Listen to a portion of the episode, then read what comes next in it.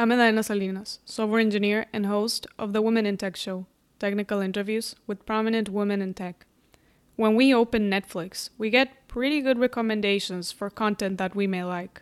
This is just one example that shows the data driven mentality at Netflix. Julie Pitt, Director of Machine Learning Infrastructure at Netflix, explained other ways in which Netflix is using data and machine learning. We talked about using data for creating content and for changes in the infrastructure. Julie explained how her team is working on improving the workflow of data scientists. We talked about the bottlenecks and the major interface between data scientists and a machine learning platform. Before we get on with the show, I'd like to thank Blind for being a sponsor of the show. Blind is an anonymous app for tech workers to discuss, debate, and talk about compensation, corporate policies, workplace harassment, and more. I've used it for over a year and find it really helpful. There are 50,000 companies active on Blind. Check if yours is there and connect with other employees. Blind is available for iOS, Android, and online at teamblind.com. Go to teamblind.com to download the app. Thank you.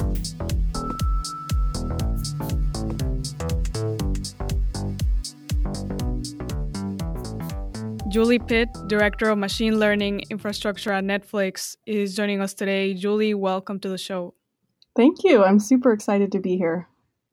Yes, and I'm really excited to have you on the show. And I want to talk about Netflix and the way it's using data and machine learning. Millions of people use Netflix to watch TV shows or movies. One quick way where we see this data driven mentality at Netflix is from its recommendation system, which we see the minute we launch it. We see suggestions of things we might like to watch. But I'm curious, what are other examples in which Netflix is using machine learning and data? Yeah, so there's so many things that touch machine learning and data that you don't even see in the member experience. One of the biggest problems that Netflix tries to solve with data is how do we know how much users are going to watch content that we are about to buy or we're considering buying? And then an even harder problem is what if that content is not been made yet? How do we know if people are going to like it or not? Uh, that's one problem. A whole nother domain would be once we've made the content, how do we get it to our customers as fast as possible? How do we know where on our content delivery network we should be putting that content? the chances are the content that would be interesting to members in Spain is quite a bit different from content that would be interesting to members in India. Now, once we've gotten the content close to the members, now the question is what is the quality of experience for the video playback? So you can imagine Netflix has different bit rates, which have different quality of the actual like visual experience. And there's a trade off. If you always give the member the highest quality bit rate and their network can't handle that, then what you get is kind of these buffering experiences, which are not great. And so the the application that run that runs on your phone or on your uh, set top box will need to adaptively adjust that quality on the fly. And so one interesting experiment going on right now is using this uh, machine learning technique called reinforcement learning to decide what bit rate to give you. So, those are a few types of questions that we're solving. Um, I just want to touch on a totally different area that we need to solve with data, which is how do we modernize physical studio production? So, more recently, in the last couple years, Netflix has become a movie studio. And it's a non trivial problem to bring together all the right people, all the right assets in the right place to shoot a movie. And you can imagine that a machine learning model could could really add value over, say, an individual trying to wrangle a giant spreadsheet to solve this type of a problem. That's very interesting. What are some of the components for that problem of the studio production? For example, would the model be suggesting, oh, you might want to shoot these two scenes first because they're in the same location and things like that? Or what are some of the things that can be optimized? Right. That would actually be one example is getting all of the, the people in the same place, even if, let's say, you know, when you look at a season of a show, even if the timeline of the show is, hey, episode, you know, five uh, and scene three is taking place in front of the White House, well, perhaps episode 10 and scene 8 is also taking place in front of the White House with the same characters. And you want to make sure that all of those people are shooting both of those scenes at the same time, even though they're not contiguous. So that's one interesting problem to solve there. Um, another completely different um, problem that would help with physical production is really understanding what is in the screenplay. So, how do you pull out these? So, so the discipline that that's being used here is called natural language processing or NLP. If you're not familiar with it, it's basically trying to you know use machines to understand what's actually being said in some body of text. And so, some things you might be able to understand looking at a screenplay would be hey, um, what would be the budget for this this movie? How you know this scene calls for let's say six white horses, and that costs um, this amount of money, right? And this is uh, maybe vetting how well the budget forecast matched to the actual production uh, forecast. So these are you know some examples. It's an active area of experimentation going on right now. So a lot of this, from what I am understanding, is the machine learning models will deal a lot with organizing the logistics and you know suggesting ideas based on budget and things like that right? Yeah that would be the idea. And you know what the machine learning infrastructure team does is we actually don't develop these models ourselves. What we do really I, th- I think about it as we build a workshop that allows data scientists to build their models more effectively if you're a software engineer, you know how tough it is to deploy an application and all the things that are involved in that. Writing the code is really the first step. The next question is Is it tested? Uh, is it being built in continuous integration? Is it set up for continuous deployment? Is it being monitored? Is it being, you know, is the alerting? Is it is it logging? There's so many questions beyond writing the code that a software engineer has to worry about. Now, the same goes for a data science uh, scientist, only they have slightly different problems around, you know, hey, is the is the data that I'm using trustworthy? If I retrain my model, will I get wildly different results? And so one of the cool things to me about being in this problem space is that the the challenges that I see in front of us for data science kind of mirror the challenges around making software engineers super productive and super collaborative. You know, back 20 years ago, we didn't have um, distributed version control systems like Git, and we didn't have cloud computing. We, we couldn't have one engineer stand up an end to end web application in an hour. And so all of these kind of meta problems are, are on our plate for machine learning infrastructure. Just to clarify, when you said we're not building machine learning models, you mean specifically the machine learning infrastructure division from Netflix, right? The team, the machine learning infrastructure team within Netflix is really about enabling um, a large um, team of data scientists to build their models more effectively because they have very specialized skills for machine learning. And we don't we don't think that requiring everyone to be like a super super strong engineer with all of this experience operationally makes a lot of sense. And so we want to take that burden off of this team by giving them ways to deliver their models. So the examples that i mentioned previously are really just examples of problems that data scientists would be solving using our platform what are some of the bottlenecks that you've identified so far in terms of the workflow of a data scientist? One of the biggest challenges is actually one of the most basic, which is how do I get the data into my model?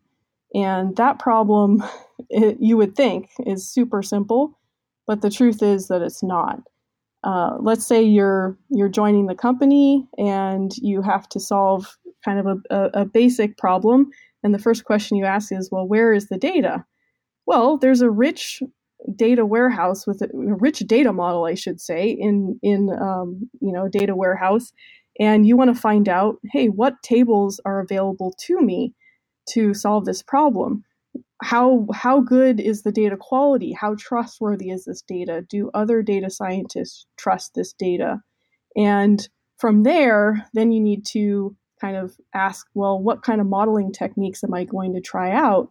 And how do I get the features into my model? And features is really just a fancy way of saying the inputs to the model itself.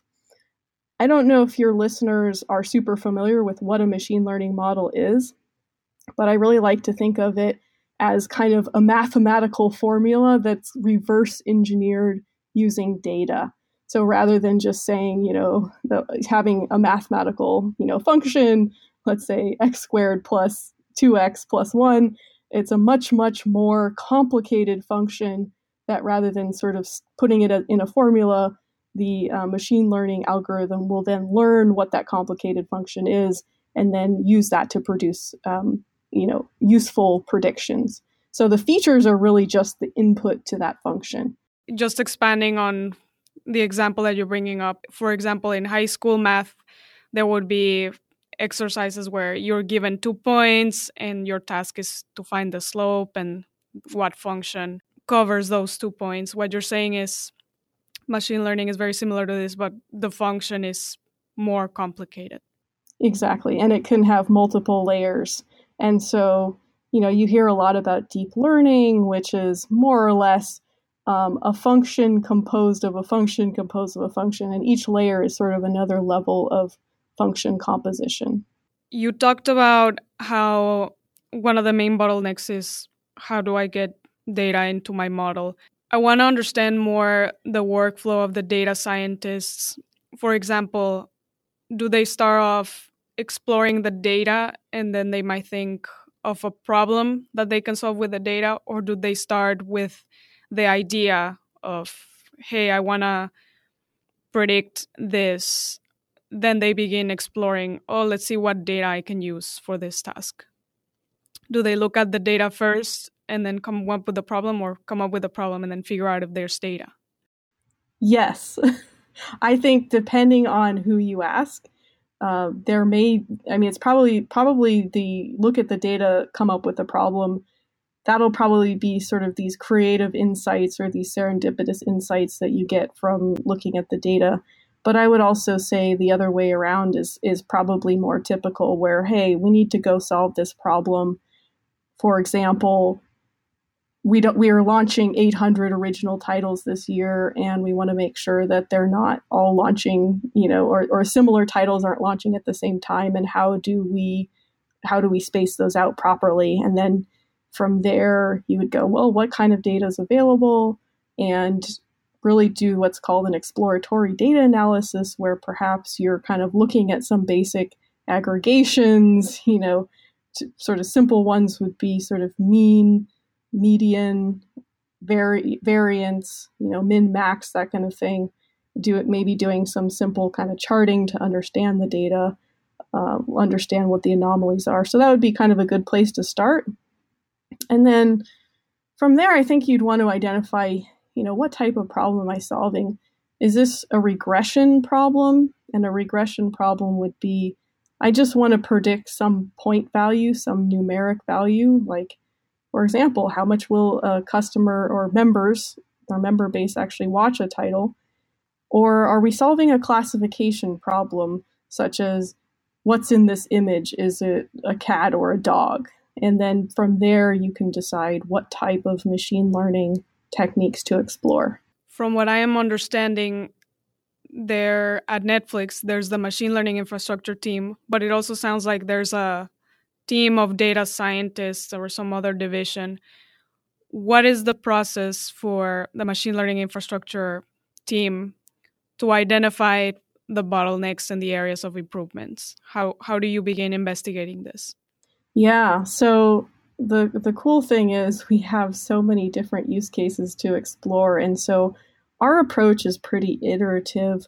What we've kind of done earlier in 2018 is release a version 1.0 of our core platform.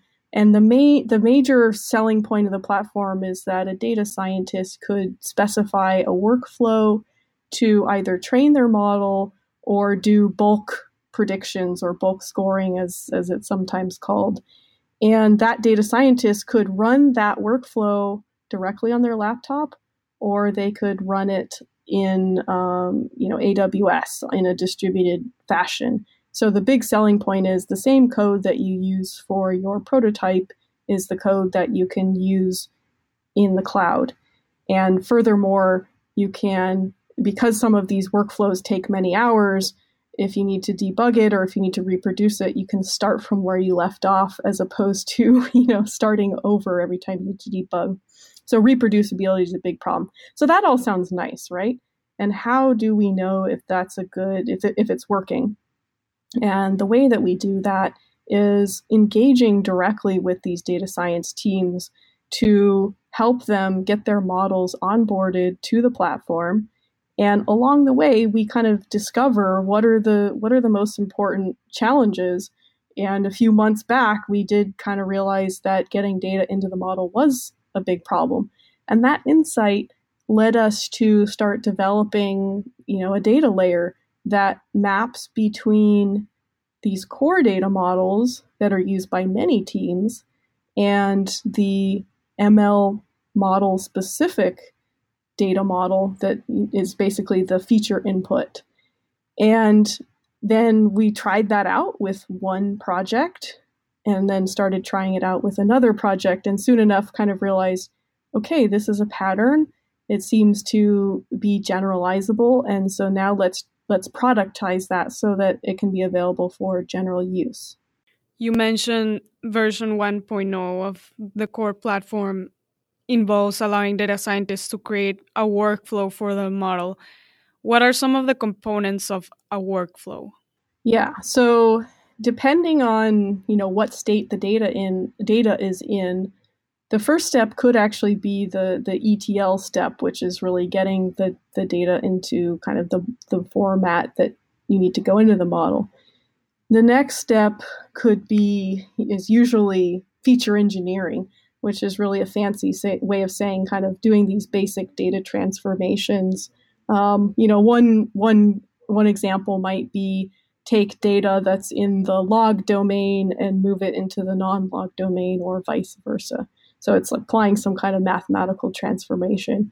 Or sometimes you need to kind of impute features. Hey, based on these other columns, I can create kind of a new column that's a um, using that as using those as kind of input. And once the feature engineering is done, the next step would be actually training the model. And depending on what stage of the life cycle you're at, maybe you would be training many models with different uh, hyperparameters.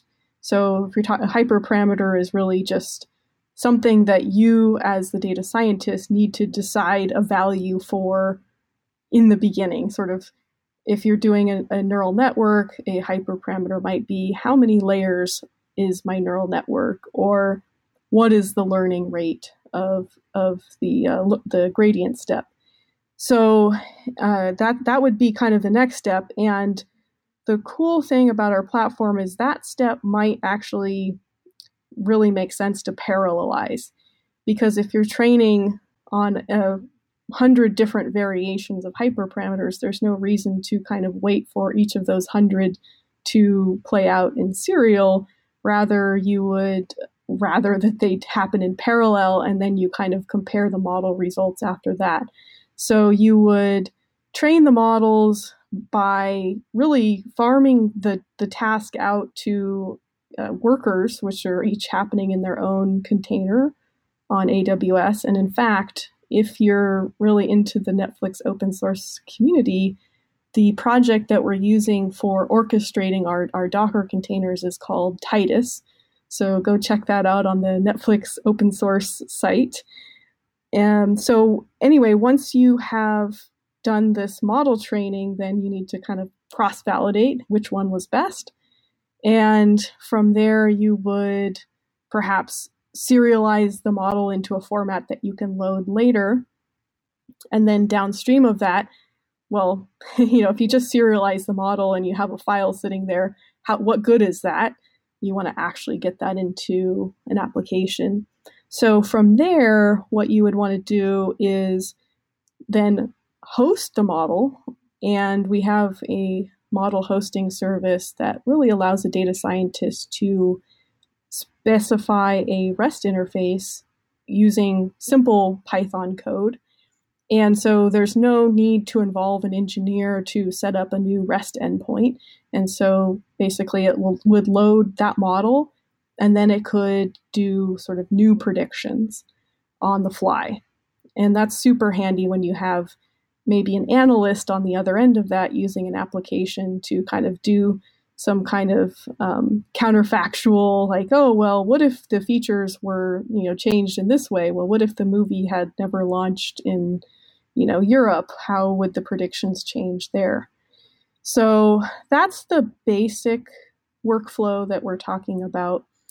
One one design principle that I should mention about you know how we've made this accessible to data scientists is we've really focused on allowing them to use the tools that work best for them and the prevailing um, you know set of tools is is in Python. I mean, Python has such a rich ecosystem of machine learning libraries now, the other contender is the R language, which has just fantastic tooling uh, using RStudio and ability to easily create UIs in uh, R Shiny.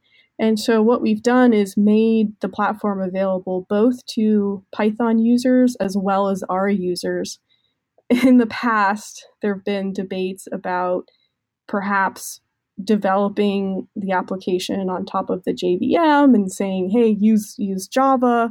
And generally speaking, that's a lot to ask for a data scientist, right? They need to be able to focus on modeling rather than, you know, how to add the, the correct boilerplate to make their application work in a pretty complicated environment. So their main focus of the scientist will be to write the code of the model.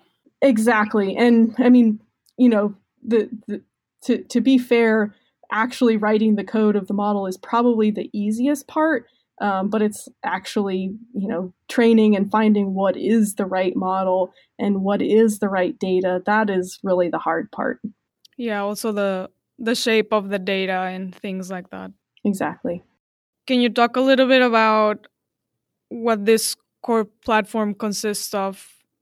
For example, is this a, a UI platform or does it integrate with Python? Right. And so how yeah, so what is the major interface between the data scientists and the platform? So we started pretty simple and we found that for every data scientist there's probably three opinions about how data science should be done. And so we're trying to start with the most unopinionated level. And so what that means is we have a, a very simple uh, Python class that the, the data scientist can extend and they can implement functions within that class to outline individual steps of the workflow and link those together. So that primary kind of interface for doing the coding is all in Python. Now, for interacting with the platform, say, I'd like to run my flow or I'd like to schedule my flow, that's something that happens through a command line interface. So we're currently not in the business of creating UI specifically for this, but the good news is there's already kind of ecosystem support around that, and that is really in Jupyter notebooks. So the other way that, that data scientists could interact with the with the platform is looking at flows that have already been run and interface and interacting with those using Jupyter notebooks. And another step beyond that that we want to do is allow data scientists to create a notebook where each cell in the notebook is a different step of the flow and then have that be sort of uh, turned into a flow itself. So they could maybe do it entirely in the browser. That would be pretty exciting. You mentioned Jupyter Notebooks as a UI. For those listeners that aren't familiar with it, can you explain what Jupyter Notebooks are? It's basically an in browser multimedia coding experience. So what you know, you, you pull up a notebook in the browser and what you see are these individual cells, kind of like um, you would be editing um, a wiki page and kind of seeing the preview results right then and there. And so you can edit the code, in this case Python, in each individual cell, and you can run it right then and there, see the results right then and there.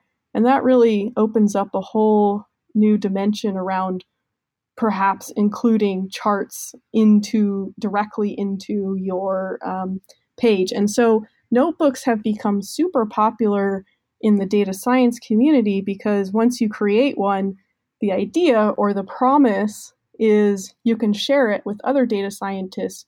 They can see what you actually did and reproduce it. Now, easier said than done because in order to get another data scientist to sort of, you know, run the same thing that you did, they need to be in an environment where they have the same set of libraries that you used.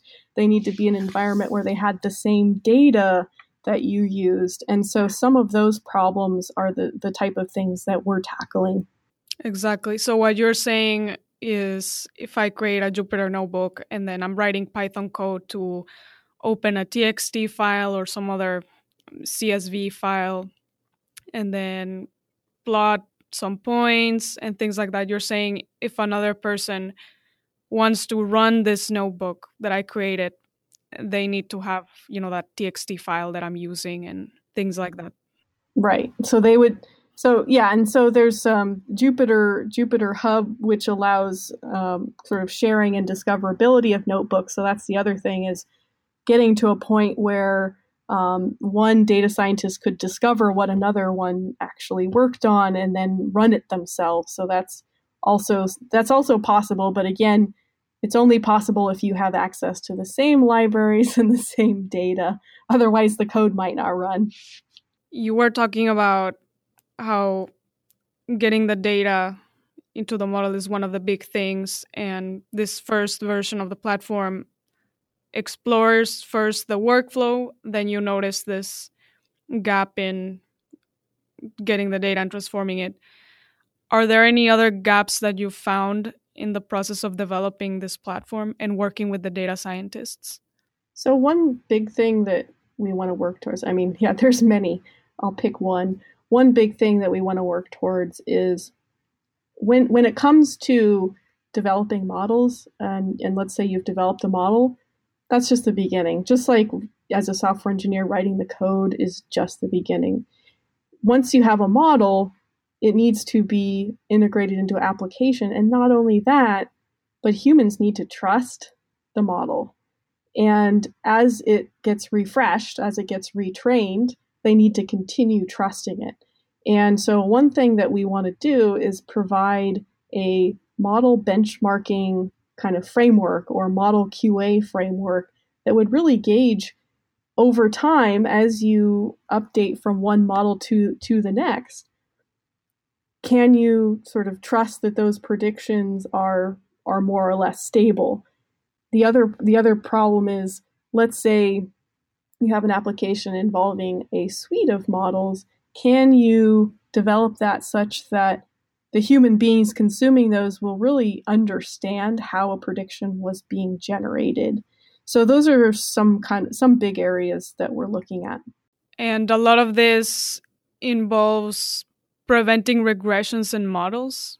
For example, what I'm thinking of is let's say somebody makes a change to the recommendation system, then suddenly I find myself clicking less to those recommendations. Is this what you mean by benchmarking and QA of a model? Yeah, that would certainly be kind of an end result that we would want to kind of avoid you know having this kind of bad outcome. So you know there there could be some more basic metrics going into th- that would maybe be an indicator of whether there's a, a likelihood of degradation. Now, one thing that, that Netflix does well and is going to continue investing in is A B testing. So, in terms of a lot of the models that go into the product, you, generally speaking, you will have the old version of the model and the new version of the model into two different test cells. And before the new model become impacts the whole member base, it's going to be tested on a much smaller member base. And if there's any kind of major issues, then that, of course, will be pulled. So it sounds that a lot of the principles that we see in software engineering and software design are making their way into the workflow of a data scientist. Is that correct?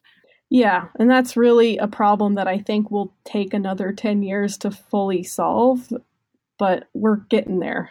Julie, you worked at Netflix in the early days when it was a DVD business and streaming was just a hypothesis at the company. As an engineer, how did you experience this shift from the DVD business into streaming? Yeah, so I first joined Netflix in 2008 and at that time there you could get a DVD subscription and there was this add-on feature of streaming. And I think you could stream on the Roku, Xbox and maybe on the PC. So it was a, it was a pretty light offering.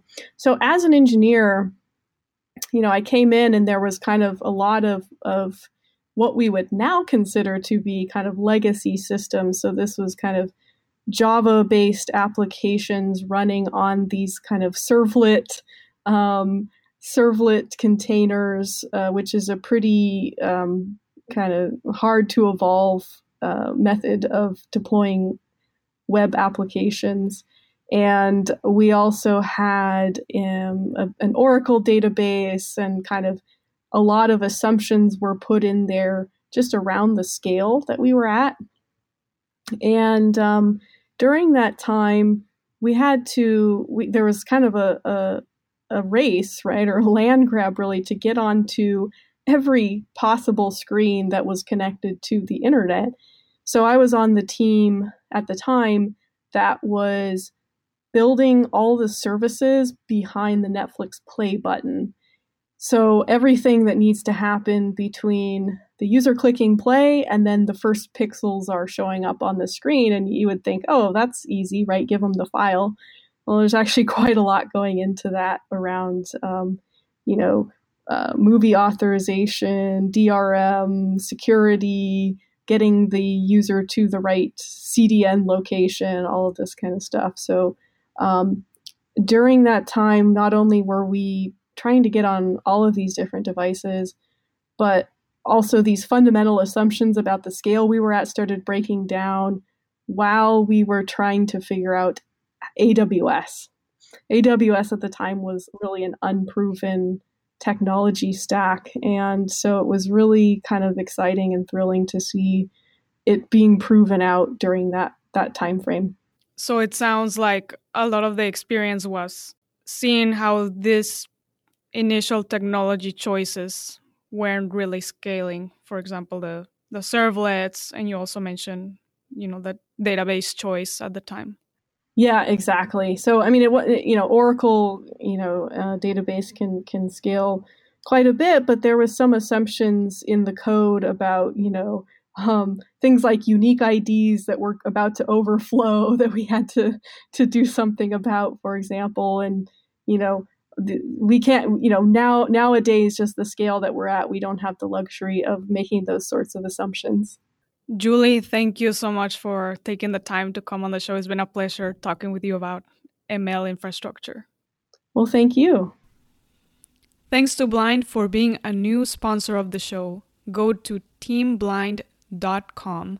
That's teamblind.com to download the app and connect with other employees from your company. Check it out.